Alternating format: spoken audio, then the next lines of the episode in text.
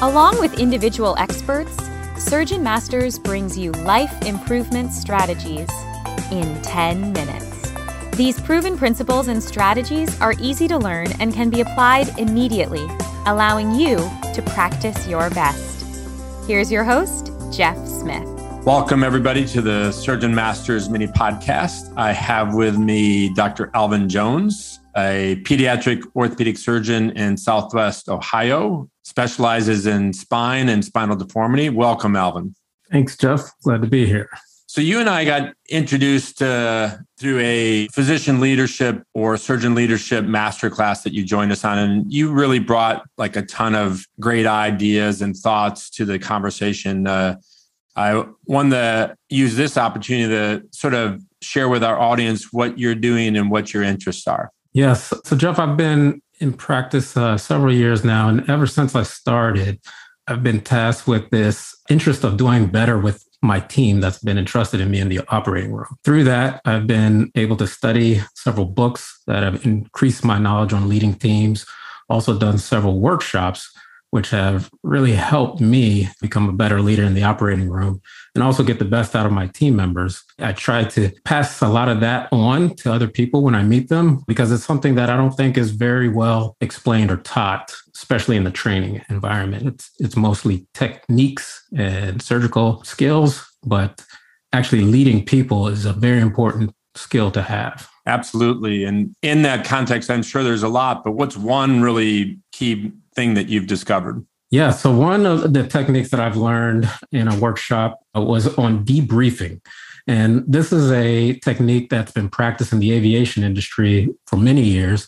And when I learned about it, I thought that it would bring a lot of value to our staff and our team. So, what we do is after a team performs a task, you immediately go through what went well and what we could have done better. And so we find rooms for improvement. And also, it's an opportunity to highlight and reinforce the behavior that you want to see in your team. I think that's in the context of the debrief or a team debrief. And I think that surgeons kind of have a mixed view of it potentially because it can be done well or it can not be done well. And when you have those experiences, you get a little bias. So, what have you learned about doing it that helps it go well? That's a good point, Jeff, because it did start off pretty rocky. At first, I didn't really have a firm structure on how to do it. And also, I think my team was a little bit suspicious of why I was doing it. You know, what's my intentions? You know, nobody wants to be called out when they don't do things that you want them to do.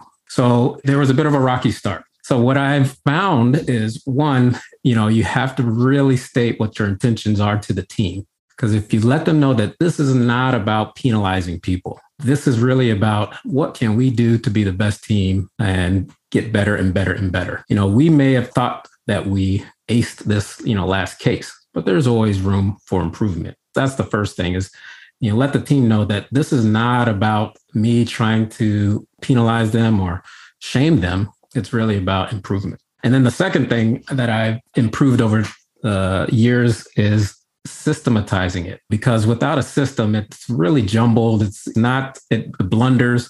So I've developed a system and it's still developing, still evolving over time to get better and better at it and improve and include different members of the team throughout this debrief. That's fantastic. Noticing that it's a ever improving process to create an ever improving process kind of jives, right? Yeah. You know, let me tell you a little bit about the process that I have now. It's a mixture of a systemic approach of the process and also the team.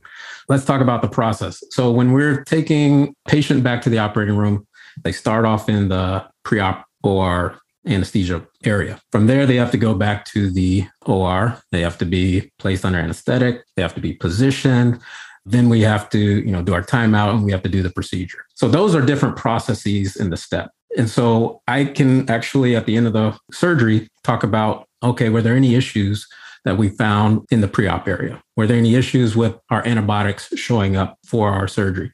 So there's different steps in that process that we can talk about and see if there was any room for improvement. But then there's also the, the team approach. So for me, being a pediatric orthopedic surgeon, I do spine. I have multiple members of the team. We have our radiology techs, we have our neuromonitoring techs, we have the anesthesiologists, You know, we have the circulators, the scrub techs, and all of these, you know, my residents, my PA, all of these are members of the team, even the um, phlebotomy team that does our cell savers. So all these are members of the team. And at the end, I try to make sure that I go to each member of the team, or at least a representative of that team, and see if there was anything within their process that they could have done better. Like my neuromonitoring techs, like, hey, I was noticing that we're a little slow on, you know, giving me feedback on uh, the uh, stimulations of our pedicle screws. And then, you know, they just let me know, hey, you know, we've got a trainee in right now. They're still learning.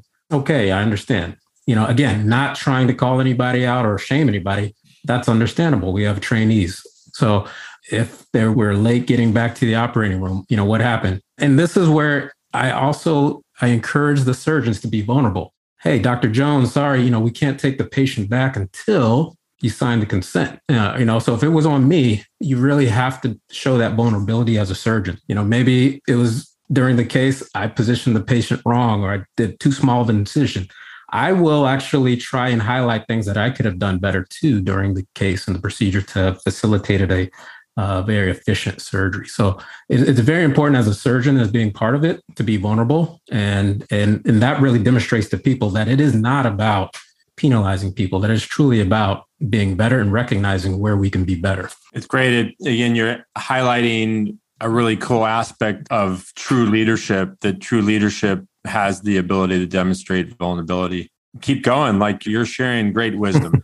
Part of getting the team on board, I also have recently started calling out other members to lead the debrief instead of me leading it all the time. I will sometimes call on my circulating nurse to call it out. And at first, a lot of them were really hesitant. They didn't want to be, you know, in that role. And I really found it hard to understand why, because they are leaders in the operating room themselves. Like they're calling out things that need to be done and making sure that we have all the stuff that we need to have. But I also wanted to empower them to make sure that if I forget, because sometimes, you know, I will rush out and I'll go talk to the family.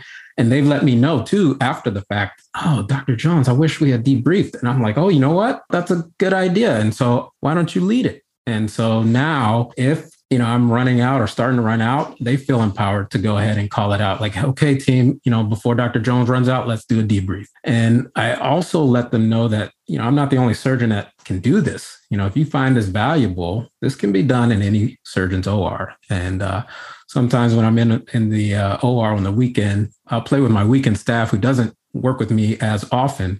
I'll have them start doing it on the weekend, and again, they sh- they're hesitant to do it but then I will also tell them, you know what, so and so's got a case next. I want you to debrief in their operating room too. And so then I will follow up on them and make sure that they did it as well. Because I, again, I don't want to be the only one who's benefiting from this. And I want other surgeons to also find out how valuable this is. It's led to updating my OR card so that if I've forgotten to ask for a piece of equipment, now it's on my OR card for that case. So now it won't be something that the circulator has to run out and get. It's uh, improved the way we position our C arm. Also, how we communicate with our C arm. Do you say rotate this way, rotate that way, rotate cephalad, rotate caudal, go north, go south? We've started coming up with more standardized terminology for our fluoroscopy because of feedback. And so, this is really a way for you to improve your processes, improve the teamwork and the communication with your team. I do think that it's been very valuable and uh, I like to share it with a lot of other people. That's fantastic. And obviously, there's a nuance in learning on this that people can find out more from you in kind of our written format follow up to this. But I'm wondering if you could just summarize your key points for our audience. So, number one, if you're going to do a debrief, make clear your intentions. You may have to restate it several times to make sure that they are aware. Come up with a systematic approach that works for you and it has to make sense in your operating room. Enlist somebody else as an accountability partner, such as I did with the circulating nurse, to make sure that you continue to do it. And that will hold you accountable so that it does not leak and uh, go by the wayside. Absolutely. Thank you so much, Alvin. My pleasure. Thank you. There you have it. In less than 10 minutes, this is Jeff Smith along with Dr. Alvin Jones. Until the next episode of Life Improvement Strategies for the Surgeon Who Wants More. Ciao. Now, take 10 minutes and put your plan into action to practice your best.